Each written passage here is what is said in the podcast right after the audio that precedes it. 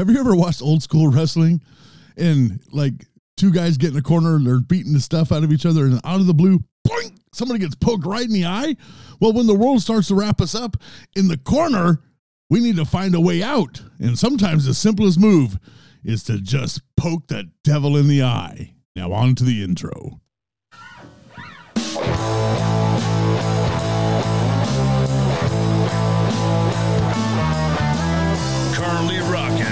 School of life. He is here talking about stuff and whatever's going on in his brain. You know it is 100% Bridget!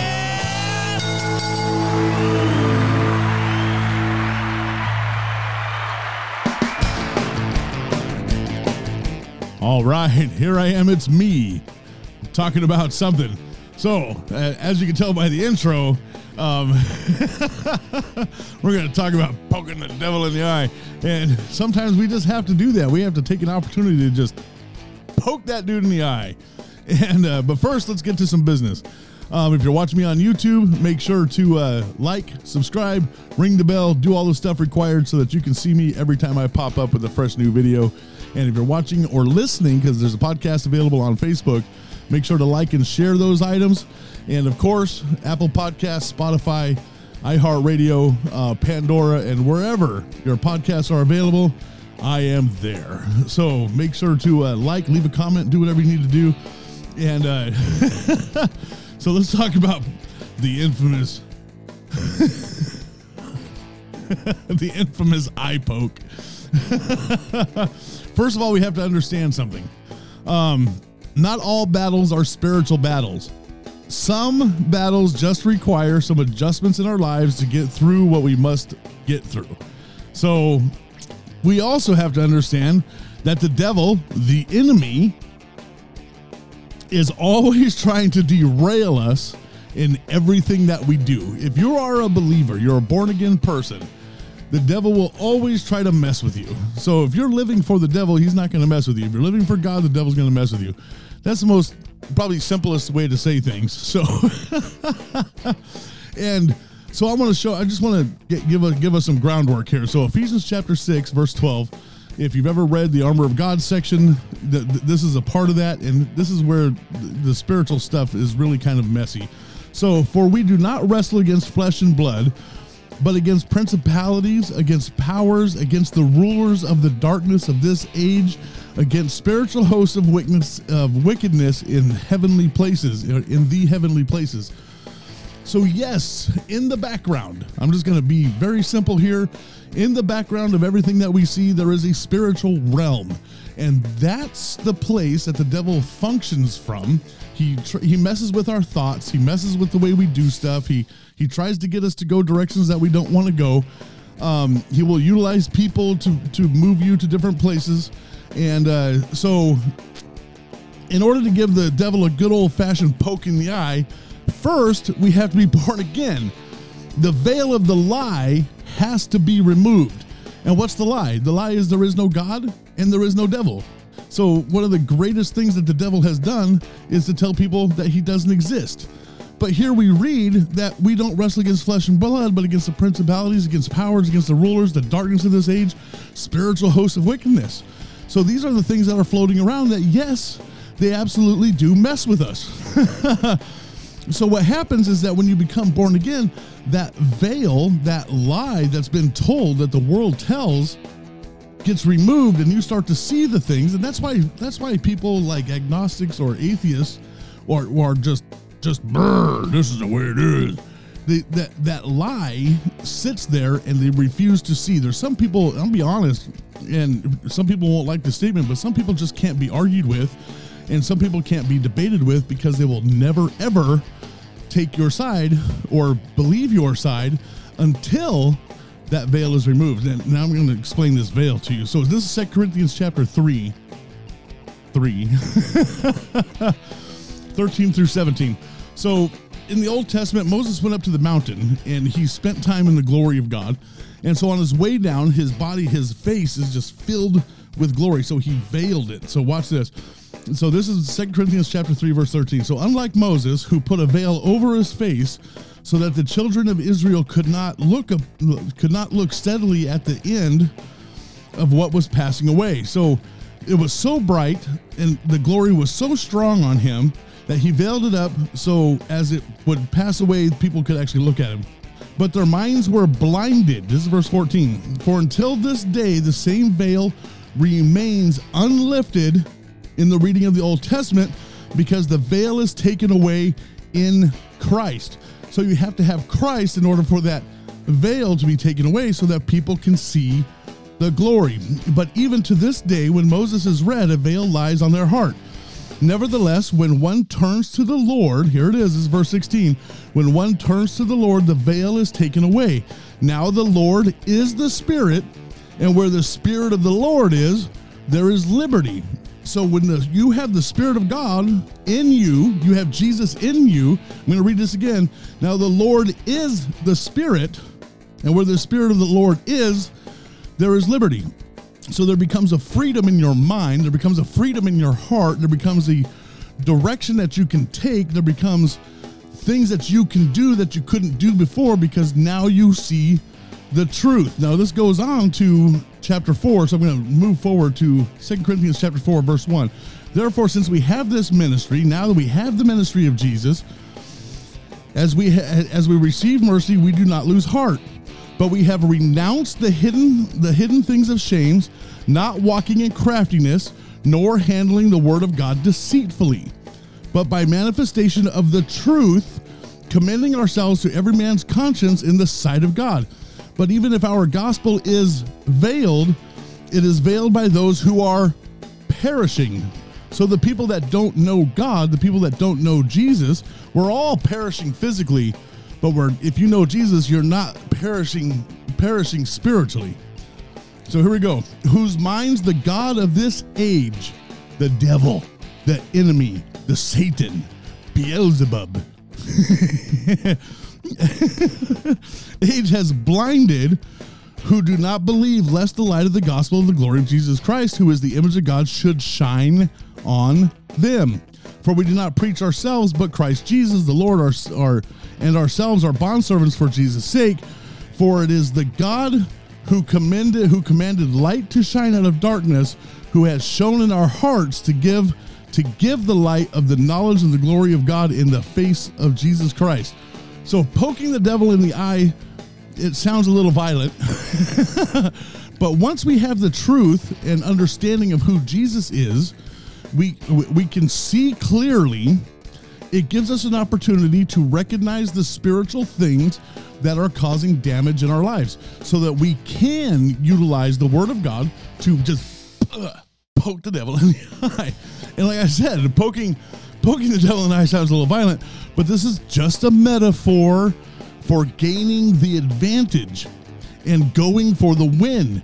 When we are open to being humble before God, we are in fact giving the devil the infamous eye poke. Watch this. This is First Peter 5. Um, I believe it's 6 through 10. Therefore, humble yourself. So you are poking the devil in the eye when you do this. Humble yourselves under the mighty hand of God that he may exalt you in due time. How do I poke the devil in the eye? Humble yourself before God. Cast, verse 7, casting all your care upon him, for he cares for you when, when, when I give God everything, when I, all my issues, all my problems, all my love, all my support, everything that I have, I give him my family, I give him my money, I give him everything. He's going to exalt me in due time. He will exalt you in due time when you humble yourself and give him the things that he requires. Watch this. Be sober, be vigilant, because your adversary, the devil, here he is again, walks walks about like a roaring lion seeking to whom he may devour. So here's the devil walking around like a roaring lion seeking to see who he can devour. Resist him, steadfast in the faith, knowing that the same sufferings are experienced by your brotherhood in the world. Everybody we know has the very similar issues in life. Everybody. But may the God of grace, who called us to his eternal glory by Jesus Christ, after you have suffered a while, perfect, establish, strengthen, and settle you. Look at let's look at 9 and 10 again. Resist him. Steadfast in the faith. Be faithful that God is going to take care of you. Be faithful that God is going to take care of you. He's going to do the things that he promised he would do. When? When you humble yourself, when you're willing to poke the devil in the eye by humbling yourself and submitting to his word. And this is the response. After you have suffered a while, yeah, of course. It's not because he's causing the suffering. It's because, yeah, guess what? When you have issues, you suffer a little bit. when you have an issue or a problem, a financial strain, whatever whatever these things are that mess with us, thought issues, maybe you're addicted to porn, you're suffering a while you, you, because in your heart you don't feel good about it. In your in your family you don't feel good about it. You, you, you're struggling with those things. So that's where this comes from. Is this suffered a while? He will perfect you. He will establish you, and he will strengthen you, and he will settle you. Come on. He will bring us to a place where we can be calm and able to do the things that we are called to do. And when we find ourselves in that place, what are we doing? It's the infamous eye poke. He's going, oh, he's messing with me. He's got me. He's got me in the corner. I'm getting jacked up. I'm getting rib shots and all this stuff. And bang, right in the eye. And then you, you give yourself an opening to move forward. When we do get the eye poke in, we're resisting the devil. and we are told in the Bible that if you resist the devil, he will flee. But there's a catch to that. Very similar to humbling yourself. The, the, the verse actually reads this because a lot of times we just go, oh, just resist the devil and he'll flee. Well, we forgot a part. James 4 7. Therefore, submit to God. That's the key to resisting the devil. It goes along with humbling yourself. Submit to God, resist the devil, and he will flee from you. You have to submit to God first. That's the first major poke in the eye uh, to the devil is submitting to God. He does not like that. And he will recognize that you are running a godly life and doing godly things, and he will take off. Right?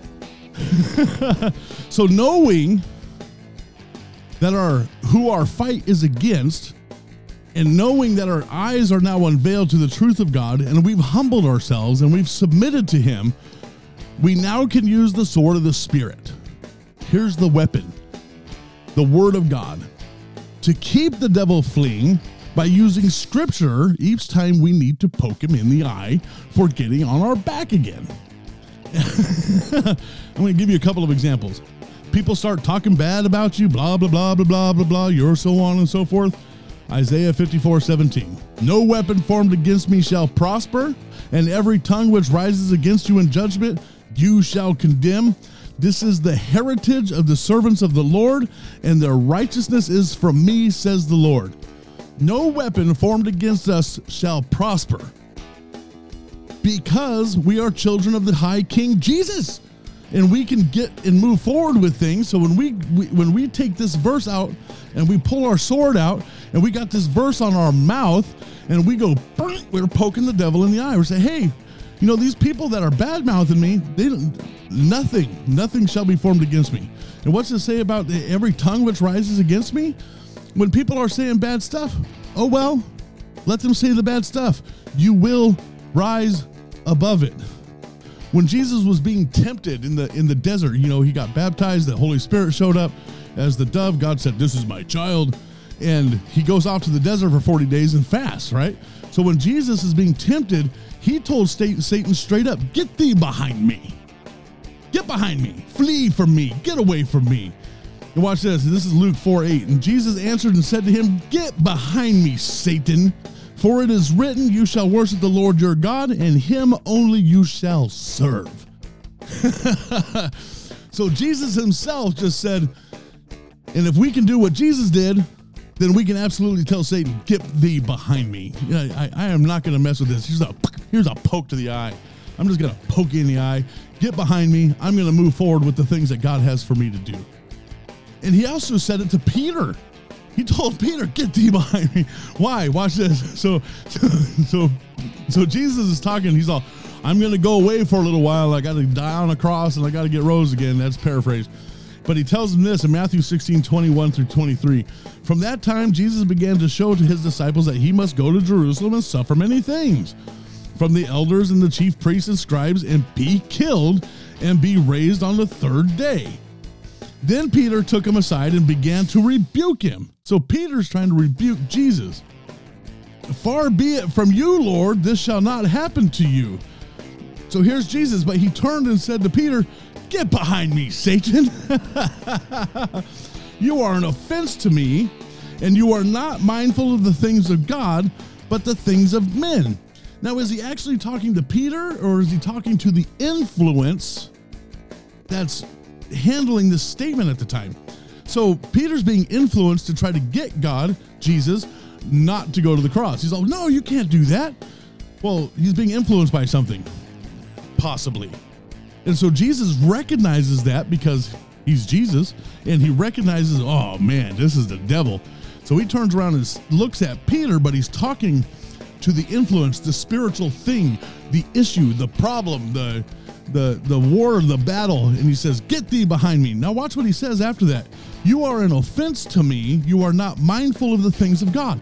If there are things that are not mindful of the things of God in your life, you need to poke them in the eye. You need to tell them to get off you. You need to tell them what to do. You have the authority in Christ Jesus to tell these things to leave. We can also use the infamous eye poke by saying that the devil has no claim on me.